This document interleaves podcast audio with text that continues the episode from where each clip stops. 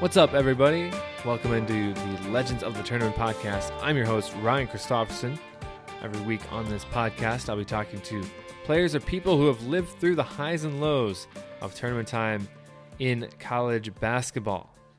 We'll dive into the specific moments, inside stories, and the thoughts and feelings that they had in the midst of these all or nothing games. Tournament time in college basketball is, of course, a special time, and on this podcast, we want to highlight the highs and the lows of that experience. Today on the show, we have former Kansas State star Jacob Pullen. Pullen finished his career as the all time leading scorer in Kansas State men's basketball history, scoring 2,132 points in his four year college career for Frank Martin and the Wildcats. But scoring wasn't all he did, as he was tasked with guarding some of the best guards in college basketball over his four years at school and was a leader for a K State basketball program that had a lot of tournament success. Jacob Pullen was a two time first team All Big 12 selection and also a two time All Big 12 defensive team selection. He averaged 15.8 points per game for his career, peaking at 20.2 points per game his senior season. His freshman season, the Wildcats were led by Michael Beasley, a future number two overall draft pick, by the Miami Heat and owner of one of the great freshman seasons in college basketball history. Pullen played role player that season to Beasley in a year that saw the 11 seeded Wildcats upset 6 seeded USC before bowing out to 3 seeded Wisconsin. Jacob Pullen's sophomore season was a trying one for the Wildcats as they adjusted to life without Michael Beasley. They also welcomed a big time addition in Miami, Florida transfer Denis Clemente. That 08 09 season ended in a loss in the second round of the NIT. Jacob Pullen's junior season marked a major jump in team success under coach Frank Martin. Kansas State went 26 7 in the regular season and earned a number 2 seed in the 2010 NCAA tournament. The Wildcats took care of North Texas and then BYU, who at the time was led by Jimmer Fredette. That set up a huge matchup with six seeded Xavier, a game which proved to be one of the best NCAA tournament games of at least the last 15 years. Narrated by the incomparable Gus Johnson, this game had the type of back and forth action that basketball fans only dream about. The dynamic backcourt of Pullen and Clemente was matched shot for shot by the equally dynamic backcourt of Jordan Crawford and Tu Holloway for the Musketeers. In the end, it was the Kansas State Wildcats pulling out the 101 96 victory in double overtime. Two days later, the Wildcats couldn't quite catch up to the eventual national runner up Butler Bulldogs in their Elite Eight matchup. 63 to 56 final score in favor of Butler, as Kansas State falls just short of the Final Four in 2010. But still, it was a fantastic run for Pullen and Kansas State. So going into Jacob Pullen's senior season, things were going to be a little bit tougher for the Wildcats as his backcourt mate Denis Clemente had graduated, so Pullen would have to pull even more of the load offensively for Kansas State. The Wildcats would go on to earn on a fifth seed in the 2011 NCAA tournament. In the first round, they narrowly avoided an upset in the always dangerous 5 12 matchup with a close win over Utah State. Then in the next round, they were slated to play number 4 seeded Wisconsin. In a primetime matchup at guard between Pullen and Jordan Taylor of the Badgers, it was Pullen who won the battle. But unfortunately for the Wildcats, they lost the war. In Jacob Pullen's final game for Kansas State, he scored a K State tournament record 38 points and held Jordan Taylor to 2 for 16 shooting from the field. Now, here to tell us about the journey is legend of the tournament, Jacob Pullen. So I'll start first. Uh, your freshman year, uh, Kansas State, pretty good. You got a, a star player like Michael Beasley your freshman year uh, and you guys end up losing the first game of the conference tournament to a good Texas A&M team. Uh, so I guess first conference tournament. Let's start there. Do you remember anything from that that first game? Yeah, I do. I, I remember not not knowing what to expect in the conference tournament because it was it was my first conference tournament and it actually was a big crowd that game for A and M. What was we playing at? I'm trying to think where we was playing at. I'm not sure if it was Kansas City or Or, yes, or Kansas Texas. City. The, the, it was in Kansas City. Yeah, the, yeah, that was the first Center. time it was in Kansas City. Okay, that was the first time it was in the Sprint Center. Because my sophomore year it was in Texas. No, it was in Oklahoma City. Okay, so freshman year, I remember Texas A&M. We beat them by 15 or 20 during the season, and I remember before that game, me and Mike was in the hotel, and Mike was like, "Man, I'm gonna have 50 tomorrow. We're gonna win the Big 12." And I was like, "All right, you know, whatever works for you, bro. Let's do it." Love it. We came out there that first game, and we blew that game. And I remember uh, after Mike played so well the first time against them, DeAndre Jordan, Joseph Jones, they had a lot of good bigs back then. Uh, Chip Imanu, I think, was on that bench. They had three or four really good bigs and Mike didn't play great that game. I think he still had 28 and 10 or something, but it wasn't the dominant one that usually helped us win. And I don't think I played well neither. And we ended up blowing that game. But I think that's why we beat USC in the first round of the NCAA tournament because we were so upset that we lost that first game. Yeah, great lead in there. Your, your first game, uh, you know, despite losing the first game of the conference tournament, you guys were pretty safely in the NCAA tournament and you go and play USC, who had a couple of NBA players of their own, OJ Mayo, Taj Gibson. Uh, what you guys won by 13? What what was that like? That was a big game. That was actually one of my funnest games. Um, I remember I remember that game because you know Bill had motive because of OJ. Uh, Mike had always had motive. Uh, and then you know me also being in that 2007 class, I wanted to play well also. Um, USC was a school that uh, I was like on the fence about because I was kind of interested, but I wasn't sure about Tim Floyd if he actually thought I was good enough. so then when we actually got to play them and I played really well that game, I remember having big moments and big plays that really changed that game. And I remember Mike telling me, like, man, when we win the NCAA tournament, you won and done too. I, I, like uh, yeah, well, it sounds like Michael Beasley certainly had a lot of confidence that season. Uh, Man, you, Mike had more confidence than anybody could ever expect. Mike mentally thought that there was nobody in basketball that could beat him or our team at, through times. He and he didn't ever feel like he had to do it all, even though he did it all a lot of games. he didn't never feel like he had to do it all. He never came to us like, "Oh, y'all got to do more." It was always, "I'll do more if something was wrong." And yeah, that's why we were so good my freshman year. We were well, able to be ranked most of the season and stuff like that. Yeah, and, and Michael Beasley had one of the better freshman years we've seen in the last. I, I would say that that's the best years. freshman year ever. Like uh, other than Carmelo, because he won a championship that year, so that kind of topped his year off as saying that he was the best player in college and being a freshman. But if you look at statistics and actual dominance, there hasn't been a freshman like Michael Beasley before that can score the ball at that efficient rate, rebound the ball at that high rate, and just really do everything. Mike was Mike was amazing, and and seeing it firsthand, I thought when I first got there that like maybe he wasn't going to be as good, but just seeing him dominating practice every day and how easy it looked, there there, there won't be no. And Kevin, like I said, Kevin Durant was the year before, mm-hmm. so everybody was was looking at Mike to be like Kevin Durant. But to me, Mike was more dominant than Kevin. Kevin had amazing games in college. He used to put up, he would have 35 and 38, but Mike did it every night. Mike was giving you 30 and 20 almost every night. Yeah, it was truly unreal to to watch that. And, and college basketball was really, I mean, you you mentioned your class. I mean, that was a loaded oh, class of, 07, of I think that was probably the best class. I think 07, I, to be honest with you, and I was a fan of 06, and, I, and I'm a basketball fan. I've watched basketball since I was a kid. So the 2001 Eddie Curry, D Brown, I mean, uh, Will Will Bynum class, I was a fan of 2003. So I know the classes. I honestly think 2007 from top to bottom might have been one of the best classes ever. We had we had dudes going one and done and going playing in the NBA that was like number 76 or something, 65 in our class. We had our top 10 was like Michael Beasley, Derrick Rose, Kevin Love, Eric Gordon, OJ Mayo, um, Westbrook was Westbrook. No, Westbrook was 0, 05. West, 06. He was the year before us. Okay. Um, but I'm, I'm missing some more top picks that I just can't think of. Bill was top 10. Um, I don't think Anthony Randolph was top 10. We had so many guys. I would have to look at it, but I'm sure that our first, our top 10 was lottery picks. Yeah, and then that all that that made for a really competitive college basketball season. And you mentioned so you guys go and beat Taj Gibson, OJ Mayo, and USC.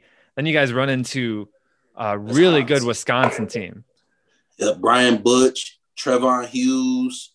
Uh, I didn't think Trevon Hughes was that good on film, and I underestimated him, and he wore my ass out. That was one of the first times in college that I had got like this. Somebody really just made me feel like I wasn't I wasn't as good as he was. Yeah, at that and, look, time. and looking at the box score, yeah, Trevon Hughes, twenty five points in that one. Uh, oh, they had man. they had a, a, real good a real good team overall. Uh, you know, uh, Michael Flowers, Brian Butch, as you mentioned, Jon Leuer ended up playing in the NBA. Jon Leuer, that's my class, 07. So a, a real strong, uh, 31 and four. Wisconsin was going into that game. Uh, Pete Mahovlich, they had a really good team. Yeah, and uh, and for for you guys, it was it was a disappointing end. Uh, close first half. Uh, got end up losing by 17. Do you remember what kind of changed? Maybe. Uh, they started to double Mike, and we didn't make shots. Bill wasn't playing great, and like I said, for us being a young team with mostly freshmen, other than a few guys that kind of played that were upperclassmen, when we started not playing great, it was as, as young kids we could lose confidence and the game could get out of hand, and that's what happened against Wisconsin. That game got out of hand, and like I said, Trevon Hughes really was just having his way with me, pick and roll, isolation, drawing fouls. I remember after the game watching that film with my oldest brother and telling him like, man, I couldn't do nothing with him that day. a really an, an, underrated player in, in in college basketball at the time. For sure, he had a, he had a great career at Wisconsin. Uh, absolutely. Uh, if it was any consolation, uh, Wisconsin would get blown out in the next game against Steph Curry and Duke or uh, Davidson. Which me. I think we would have gave them a better game because we were more athletic and we would have been able. We switched a lot of stuff, so we would have been able to guard Steph better than in that tournament. But it still was Steph, so he could have hit us for forty as well. yeah, I, that would have been a, a tremendous. I mean, I know they wouldn't have matched up against each other, but it would have been a great team matchup. Michael Beasley and Steph Curry's team for sure. Absolutely, it would have been great to see. Then, uh, but so after then, that freshman year, I really understood college basketball more, and I and I thought to myself then that, that since I I knew that I didn't have a chance to go to the NBA because I didn't play great at the end of the season, I I knew that I was going to come back and get better, and that I wanted to dominate and win in the tournament. I I knew that I wasn't that I had a goal was to win games in the NCAA tournament and prove a point after that season. That really hurt my feelings how Trevon Hughes did me that, that tournament. yeah, some some fuel for your for your fire there. For and- sure. After playing good against OJ Mayo and USC, I was on a high horse, and for him to just come out and destroy me like that. Mm. Yeah, that's that's the motivation for sure. And to go into the next season, then, uh, you know, Michael Beasley leaves for the NBA. So it's a little different look of a team. You had kind of started and come off the bench your freshman year, but now you're going to be a full time starter, and uh, so that would that's a bit of a transition. Uh, as in terms of the season, though, you guys aren't able to make the NCAA tournament. You end up losing uh, a close conference tournament game to Texas, and uh, and then eventually making the NIT. Uh, what do you remember from that season? I remember that was a, me and Clemente had to learn how to play together. I remember thinking to myself, we had times during that season where we beat ourselves because me and Clemente couldn't figure it out together. It, one of us would be playing well and the other one would be so eager to play well that we wouldn't let the other one get them into the game like we learned how to do my junior year. Hmm. We would do stuff like, you know, if Clemente was, ha- if I was having a 20, 25 point game, he might take a couple bad shots because he wants to get involved in the game and it could throw us out of that game. Like we lost a lot of close games that year.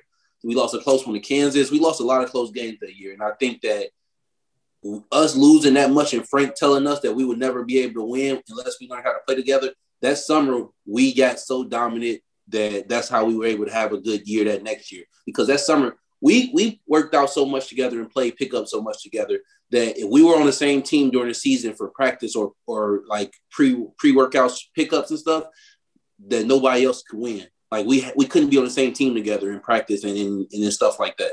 That's how good we got together because of that season. So my sophomore year was really a learning curve for me and him because it wasn't just Mike Beasley anymore, where you just throw him the ball, he makes everything easy because you have to double and stuff like that. It was like, no, we have to create for the other guys and still score 20 plus points for us to have a chance at winning. So that first part, we didn't understand that. It was like, well, I'm gonna get mine and he gonna get his, and if we win, that's cool and we didn't win a lot doing that. Mm. Yeah, no, that's that's interesting. Kind of, yeah, go talking about like the, the learning experiences, learning how to play with and without Michael Beasley, learning how to play with Denis Clemente. Who, Man, that's what I, I mean, said. It was, it was just it was it was night and day for me because you know playing with him and Bill is basically just throw the ball in the air and you almost get an assist, or you, you, even a bad shot is an assist because they're going to get the rebound. They both jumping 30 feet in the air, 30, 30, 30 inch verticals, 40 inch verticals. So yeah. it was like it wasn't a bad pass or a bad shot at that year. But then, like I say, playing with him is like now I have to get other people involved and still score while being efficient. So we had to learn how to do that. like I said, at the beginning of the season and most of that season, we couldn't do it. It was just hard for us to do it. like I said, it took us that whole summer. It took us losing my whole sophomore year and that whole summer for us to realize, like, you know, we we need each other. We make each other better. And I think my junior year, we got out the gate and we showed that right away. Yeah, absolutely. Uh, you, you, did have one. Uh, I wanted to mention the 32 point game you had in the first NIT game. Uh, kind of a standout individual performance for you as you were yeah. sort of more of a role player the the, the first uh, year, the first tournament run, and then obviously kind of taking more of the reins that sophomore year. Even though there was some you know ups and downs as you mentioned. Uh, Interesting story about the Illinois State game. Yeah, my mom went to Illinois State. Oh wow, yeah. Then there's some uh, so she called me before the game and she told me um, she actually bet me on the game and said that if if I win, she'll uh, cook a meal that I like. Uh, I can't even remember. I think it was enchiladas. She's like, I'll make enchiladas for all of y'all if you win, and if you lose, I got I had to do something for her. I'm not sure if it was drive her around or it was something something that I just competitively didn't want to do. And when we played Illinois State, I had a friend on the team, Osiris Eldridge, and I remember in the first half, he told the guy on his team like, the guy said something to me, but I missed a shot, and he was like, "Oh, he suck anyway." And Osiris was like, "No," nah. he was like, "Leave him alone." He was like, "That's not the guy you bother like that." and then the dude said something else, and I got an and one, and I told Osiris, I said, "This is gonna be a long night for him now." And then the second half, I made a lot of threes, and every three I turned around and looked at him. I think he fouled out in overtime, and every time I scored, I would look at him on the bench and tell him it's his fault. and I love, I love that. uh Osiris had said, "No, no, don't, don't wake up the dog." You know, like this is the wrong so, dude. You know, Osiris from the same place. We know each other for a long time, so he tried to warn him. he did try to warn him. I love it. I love it. Well, so we mentioned the, the up and down sophomore year. So then going into the to junior year, you guys are are back uh, in the NCAA tournament. First of all, uh, though, in the conference tournament, you get a couple of wins. You hadn't been able to win in the conference tournament those first two years. You guys beat Oklahoma State. You beat Baylor. End up losing to uh, number one Kansas. Obviously, a very good Kansas team. Uh, do you remember that run in the conference tournament? We couldn't beat Kansas all year. Kansas was uh, just a tough matchup for us physically with Cole Aldrich because we were so we were athletic and fast and tough, but we weren't that big. We didn't have just a we didn't have a seven foot one dominant dude down there. And Cole Aldrich, uh, I mean Sherron Collins, of course, but Cole Aldrich used to give us problems, man. He really he really bothered us as a team as far as rebounding and blocking shots and stuff. But uh, that that game and that NCAA uh, that Big 12 tournament was really good for us. Uh, that Baylor game was really tough. Baylor was a really good team that year. They were top 25 all season with Lace Dunn and Tweety Carter. Um, they had Ekpe Udoh who went lottery. Yeah, I, they had a really they had a really good team that year, and I remember that that game was tough. And I remember after that game, I thought that we had a chance at beating Kansas because we were just in a really good rhythm going into going into that game. But I didn't play well in the first half, and when you don't play well against Kansas, eh, when I didn't play well against Kansas, we don't have a chance. I think that might be the only game in my career, other than the second time we played in my freshman year, that I didn't score twenty plus on Kansas. Mm, interesting. Well, and, and you mentioned you mentioned Baylor that that that was a really good Baylor team. They went to the Elite Eight. Uh, yeah, that was, that's what I'm saying. That Baylor team was ranked all season. We beat them at Baylor that year. I hit a, I hit two free throws to beat them at Baylor that year. That team was really good. Like they got after it just as tough as us. Yeah, to, to have to have you guys as good as you were that that season, Baylor, Kansas. I mean, uh, it is funny though. Texas, uh, Texas was top ten that year as well. Texas, yeah, and uh, uh, a really great Big Twelve tournament. You guys fall just short of the the championship, but you're in good you're in a good uh, spot come the NCAA tournament. Uh, you guys, yeah, we figured we would get a two or three seed because of that because we had been we was top five going into the tournament. I think we had lost to Kansas at Kansas. I think we were number five. Yeah, yeah, and and exactly, and then you get the uh, two seed in the tournament. Uh, you know, the first first round game, you get you take care of North Texas. uh, I want to get to the next game. You guys play BYU, and you have a big, you have a big, you have a big time game against Jimmer Fredette, who of course would win National Player of the Year the next season.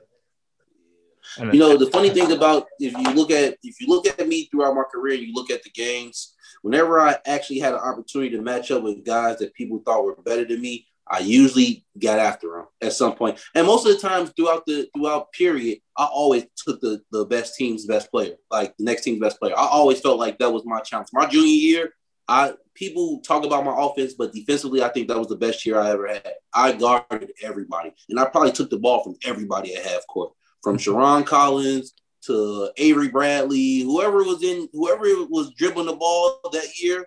I took the ball from them my junior year, I really got after everybody defensively, and I think that's what made my offense go a lot easier too because I was so aggressive defensively. But that Jimmer game, I talked to I talked to my middle brother um, the night before that game, and and he said on the phone with me because I was watching film on Jimmer, and I told him I said he always goes uh, left to right, always. I was like he just loves that move. I was like, and when he gets in the paint, he shows the ball. I was like, I can't jump all night And he told me he was like, every time you jump or every time he crosses over left to right and beats you, he was like, you owe me 50 push-ups. And he's like, I'm gonna call you after the game and you're gonna have to do them.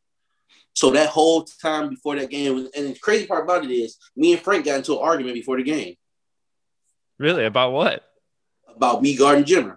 Oh, that and he didn't want you he, to guard Jimmer. He didn't want me to guard Jimmer. He didn't want me to start on Jimmer. And I didn't start on Jimmer. That's why I said we had a whole argument because the, the, the game before we played them, um, I don't forget Kansas was playing. Yeah, Kansas lost to be uh, to North Iowa, and he put the matchups on the board. We went out there like we was about to go out or whatever, and like the pre warm up. And when we came back in, it was me and him. And I told him, I said, I want Jimmer. I was like, from the start, I don't want to let this get out of control. I want him. I don't want him to get hot. He was like, nah. He was like, I don't want you on him to start the game. Let's put Dom on him for length. And Dom was a great defender as well. And again, that's why we were so good. Because between me, Dom, Jamar, and Kirk Kelly, we got after people. We can we can take away passing lanes. We could they could block shots. We was like we were really good defensively, and I didn't have a problem with Dom guarding. I just wanted him. I didn't think Dom couldn't guard him or anything like that. I wanted. It. So Frank say no. We'll come back in there. I tell him like I want him. He get mad. I, I know what I'm doing. Blah blah blah. We start the game down 10-0. And I remember when he called the timeout, I walked in the huddle. I said, "Can I have the motherfucking?" now?" he told me. He said, "Yes." He said, "You can have them." And after after that point, I chased him down the whole night. I remember every time, anytime he thought that I wasn't next to him, I was behind him, breathing in his ear. I love it. I mean, I that's that's got to be up there for one of your best all around games. If if I'm looking at for it sure. right, because because you're talking about guarding guarding Jimmer Fredette, obviously a, a, a tough guard, and holding him to 21, which I mean he was going to get points, but 21 he's, he's going to score. That's the thing is with people like that, they're going to score. They're too good of basketball players. They work on their craft too well to to just completely stop them from doing anything. The thing is to contain them and make them uncomfortable. That's one of the things that I had learned that if you can make somebody uncomfortable where they're guessing what you're going to do, then they're not thinking that they have the advantage on you. And as offense, as somebody that really scores the ball and loves offense, I always think I have the advantage on you. yeah. Every time I touch the ball and somebody's guarding me, I believe that I have the advantage. Unless you send in another player. to this day, I still tell people all the time on my team now, I'm like, if you leave me on the island, I'm gonna score. I'm gonna at least get a shot. And you, so you, like you scored at least get a shot. You scored a lot in this one. You scored 34 in uh, in the matchup against Jimmer. Hit seven threes, and uh, and you guys uh, beat BYU double digits, 84 72. So after that, you said you started out the, the game down 10 nothing, uh, when kind of, uh, you know, whooped By them from there. we was up 20, I think. we after that timeout, Frank called the timeout. Clemente was upset. I was upset, and, I, and we told the guys like we. I'm not. I told them I'm not going home as early again. So we picked it up, and everybody picked it up, defensively and offensively, and we made a run. They weren't able to match it in the second half, we just kept the pressure. So we were able to walk out of there with a double digit lead and get ready for the next game, which I knew was going to be a tough one. Yeah, well, and all that work that you guys put in in the offseason from the the rocky sophomore year. I mean, sure. that's that's one of those games. It's like, no, this is what we worked all off season for. Mm-hmm. And and to that's get what I said. Once we got the lead, we were able to, to to really just keep the pressure on it and understand like that that, that was part of the the veteranship though that we had on that team with the Jamars, the Dom, the Denny's. We had a, we had young guys, Wally, Rodney Magruder, and a lot of them guys. But the the older guys, we knew like this is what we work for. This is this is a time where we don't let up. Absolutely. And and you mentioned then you were going to have a really tough game against uh in the Sweet 16 against Xavier and yeah. I, let me just say before we even get into it that that game one of the best tournament games that I can remember watching and for a lot of people they feel the same way an absolute classic game uh, I'm sure you've probably gone and looked at the highlights since then. Gus Johnson is a legend for that game for some of the calls he was making, and and the plays that you and, and Denis Clemente were making on the other side Tu Holloway, Jordan Crawford. Jordan Crawford. I Man. mean, unbelievable matchup uh, in that one. You guys win it in double overtime, 101-96. I mean, give me give me what you got from that game. That that game was unbelievable. Hell of a game, man. It's, that's my favorite game that I've ever played in by far people always be like, "Oh, that's your best game." They're like, "No, it's not my best game. That's my favorite game. That's that was by far one of the funnest games." And as it was unfolded, as as, as shots were being made by people on that court, I was thinking to myself, like, "Wow, like it, this shit is never gonna end."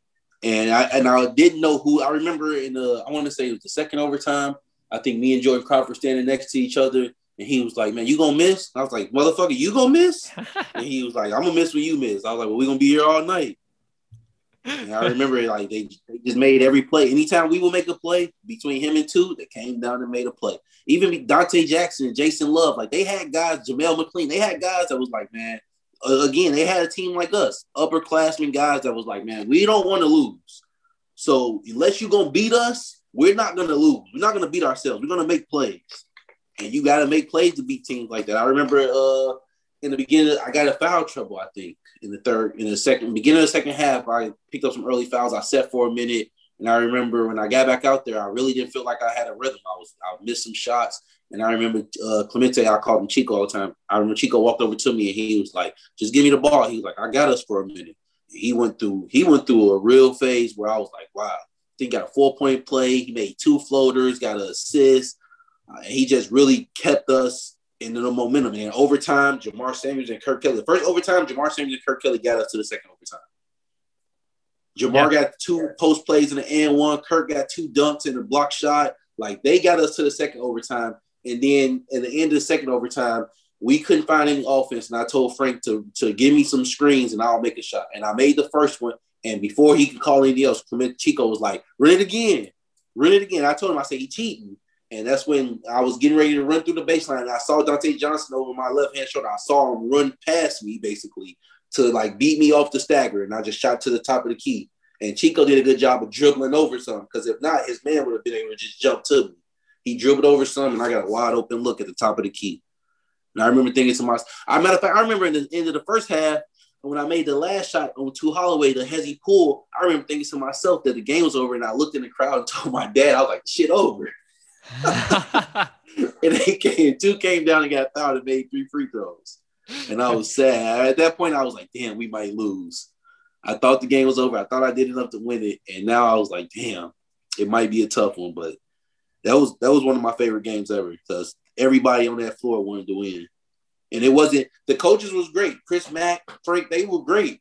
But at the same time, it, it was nothing that they could draw up or nothing that they could do to make the make Jordan Crawford make a shot from 28 feet at the end of the shot clock. oh, that unbelievable. Unbelievable. I mean, uh, just both teams leaving it out on the floor. It was clear just watching it. I mean, uh, that that it was it was so evenly matched. Every ounce of effort possible given out there, and then just so many unbelievable shots being made. I mean, uh, like I said, one of the one of the all time classics. You knew it uh, at the time that it was an all-time classic, and I, I believe it was uh, later at night too, which I think it was the last game. It was the last game that night because when we ended it, we didn't. This how I we was the last game, and we finished the game. And when we finished media, we didn't get back to the hotel till almost twelve thirty one. And I remember we had film at like one thirty. we had to watch Butler because we had to play them in, in, two, in a day and a half, basically. But after being up all night, we only had that next day to practice. Then we had to play them, and we had the first game the next day. Mm. That's tough. Well, that's a good lead into then. Did that that game against Xavier affect your game, the next game against Butler, because obviously great Butler team. As a, as a, competitor, no, I can't say that it did. I, as a competitor at 21, at the age I'm at now, and knowing how my body felt at 21, no, I cannot say that playing two overtimes should have should affected me, me for the next game. I should have played better. I can't get that excuse And Butler was a really good team. Me giving that excuse would make it seem like Butler wasn't good that year, and that was not a fluke that team had good players on it. From Gordon Hayward to Shelvin Mack to Matt Howard to the little guard Ronald Nored, who played like they had guys again, upperclassmen guys that did their job. Guys played defense, guys made shots. Willie Veasley, he was from Chicago. I remember him. Played great, rebounded the ball, made big plays. He was their version of Dominique Sutton for us. Like he made big plays that game, and we didn't. The night before we we did. That night, I missed a, a, a three to uh, after an offensive rebound that would have put us up four. Dom missed the dunk. Like we just didn't make the plays that we were making the night before. And I can't say it was fatigue because we shouldn't have been at fatigue. Like I said, we worked all summer for that. We just didn't make them. Like I said, Butler was really good that year, and they showed it. They they beat teams after us. They didn't just beat us and lose.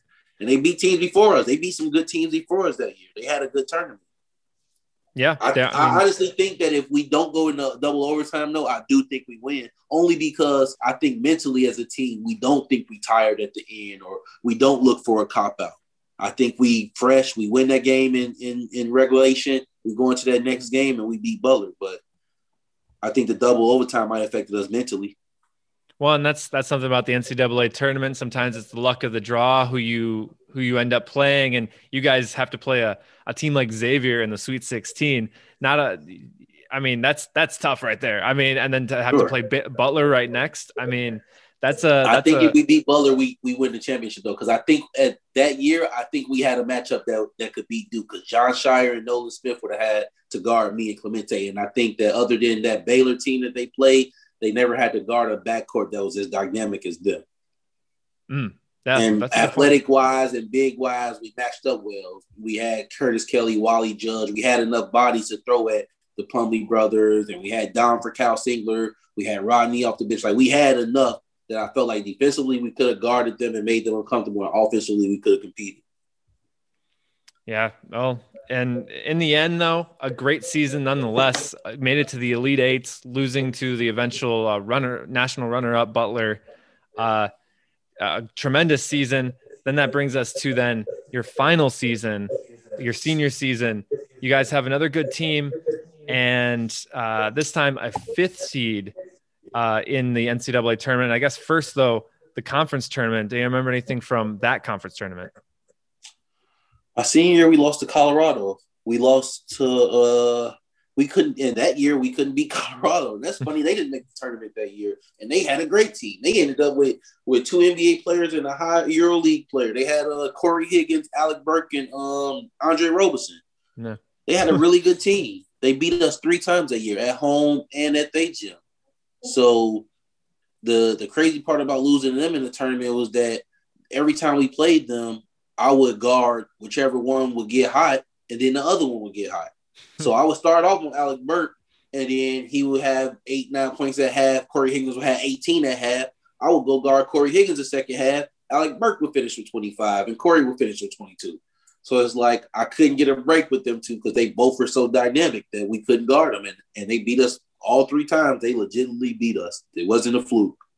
It's just one of those, just a, a tough matchup. Just, just, uh, yep. it's just something about them that didn't really work out. So then you still get the five seed in the NCAA tournament. You guys play a real tough game against uh, Utah State, who was kind of a trendy upset pick that year. Thought that they, yeah, you know, people thought they could beat you guys. The, the, problem, the problem that I had with people thinking that, that they would upset us is that we had played so well going into the tournament. We started the year off bad, and going into the tournament, we was we were playing great. We beat Texas at Texas, beat Kansas, we had one like I think our last six or seven or five five out of six Big Twelve games. Missouri, we beat ranked teams. So for people to think that Utah State was going to upset us just because we lost to Colorado, and I was sick, I remember really being upset about that and going out there and really trying to beat them. But they they had a good team as well. They had a lot of guys. They had upperclassmen. So I didn't think they were going to be an easy game, but but I knew that we had uh, we should have win that game, and it shouldn't have been a bad challenge for us. Yeah, so some recency bias, I think, from the media there, where they, they see that sure. you guys lose to a team that maybe they don't see as quite as good like Colorado and uh, Utah State. You know, kind of a mid major who was looking pretty good. Uh, like you said, good game though. Uh, you guys win by just five, but uh, a win a win's a win. You guys uh, you played pretty well uh, with 22 points, and uh, you get the win, and then you have to face a a, familiar a familiar foe in Wisconsin, a, a team that beat you your freshman year. What do you remember about the matchup your senior year? I was like I said, I was sick the day I was very sick, like like had the flu. I want to say the day before the Utah State game, and the day I was sick for the Utah State game. And I remember I was I was not feeling hundred percent, but I remember telling Frank at playing Wisconsin, like, "Hey, I'm I'm gonna be okay. I wouldn't play the whole damn game. I don't want to lose to Wisconsin again. I was like, I lost to them before. I do not want to lose to them again. And then I remember waking up the morning for a shoot around or practice the day before the game and I saw an article that said Jordan Taylor was the best guard, and one of the best guards in the country. And again, same as the type of gym action. And it was like uh, he's uh, all American is.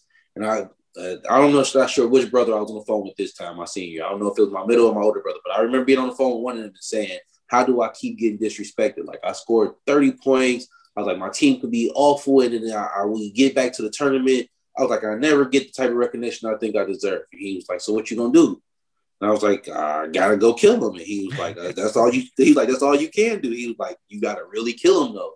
And I remember from the start of that game, I wanted Jordan Taylor net. I was like, every play I wanted to score on him or I wanted to take the ball from him.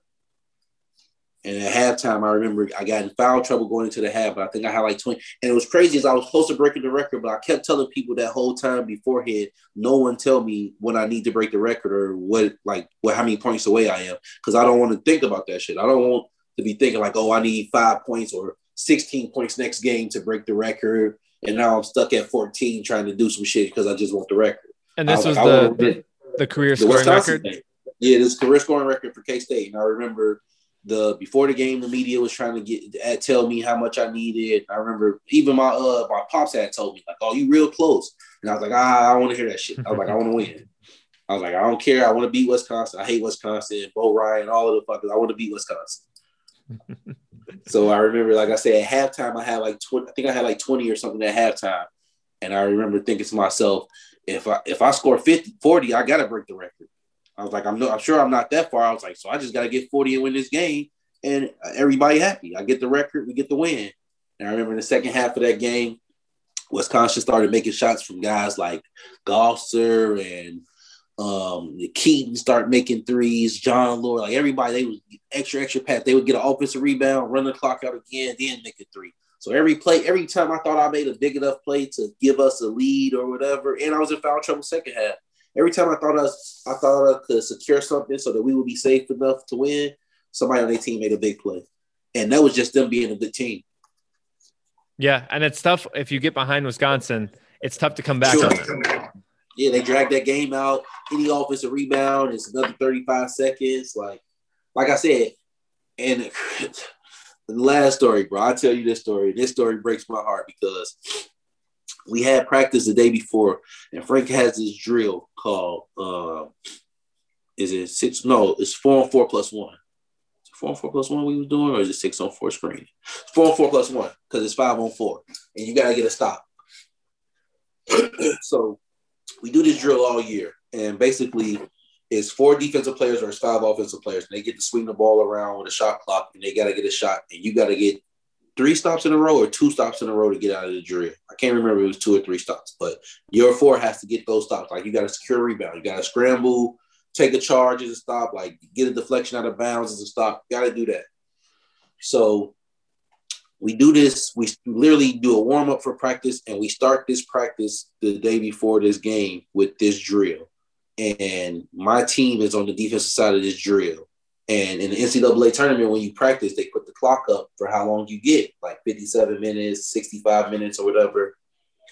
Literally, my team got caught in this drill for the entire practice. Oh, Nobody no. on the team missed a shot against us. They kept stats. They literally went like, I want to say 27 for 28 from three, 19 for 20 from two. We did not, I was three guys on my team and we did not get out. Everybody else on that team didn't miss a shot. The next day in the game, nobody on the team made a shot but Curtis Kelly until the end of the game. Mm. That's that's heartbreaking. That's heartbreaking. And and uh, I yeah, just to get just to get to the stats you kind of referred to, like your game and your motivation. You scored 38 points in 32 minutes. So like you said, foul trouble. You, you weren't able to maybe play as the amount of minutes you were hoping for. And Jordan Taylor on the other side, two for 16 from the field. He had just 12 points. And uh, I, I, would say really dominated that matchup. I mean, no doubt uh, in that one. Unfortunately, you know, uh, Wisconsin just a little too much in that one. Kind of a, a heartbreaking end to, to Man, your I, college I career. If we didn't have that practice the day before, them dudes did not miss any shots to go out there to make not make any shots the next day. I would not have been so hurt in the locker room mm-hmm. after that game. I wouldn't if if you know if I played bad and we lost, you know, it's on me, and that's fine. Like I could live with that. I didn't I didn't show up tonight, but nobody making a spot shot for me th- this night. Man, it hurt it so bad. I was like, oh, all I needed was somebody to make a couple threes. Or Brian hit a couple threes. Will mm. Anybody, just make a couple shots that that makes them stop doubling and stuff like that. And we couldn't couldn't buy a basket today after that type of practice. Couldn't quite do it, and uh, but in, in in the end, uh, a tremendous tournament career for for you, and tremendous obviously overall career at Kansas State. Um, you know, I, I, I it was fun, man. It yeah, was, it was, a, it was a childhood dream, man. I got to live it out, man. I, I grew up watching Mike Bibby and Miles Simon in Arizona, and all of the guards in the Big Ten from Dee Brown and all of those dudes. So being able to play, I watched so many tournaments to be able to play in it and, and, have success in it. You know, of course, the NBA was a dream and stuff like that, but that was really like I didn't watch the NBA as much because I didn't have cable as a kid. So, because college basketball came on Channel Two on CBS, so I got to watch the tournament all day. We, me and my brothers would sit in the house and watch that and, and Big Ten basketball all the time. So, yeah, playing in the NCAA tournament, just living out a dream for sure. Well, Jacob Pullen, thank you so much for joining the Legends of the Tournament podcast. Thanks for listening in to the Legends of the Tournament podcast. A reminder that you can follow the show on Twitter at LOTT Podcast, and you can email us at legendsofthetournament at gmail.com. And thank you to Blue Wire Hustle for hosting the podcast. I'm Ryan Christopherson, and you have been listening to the Legends of the Tournament podcast, part of the Blue Wire Hustle Podcast Network.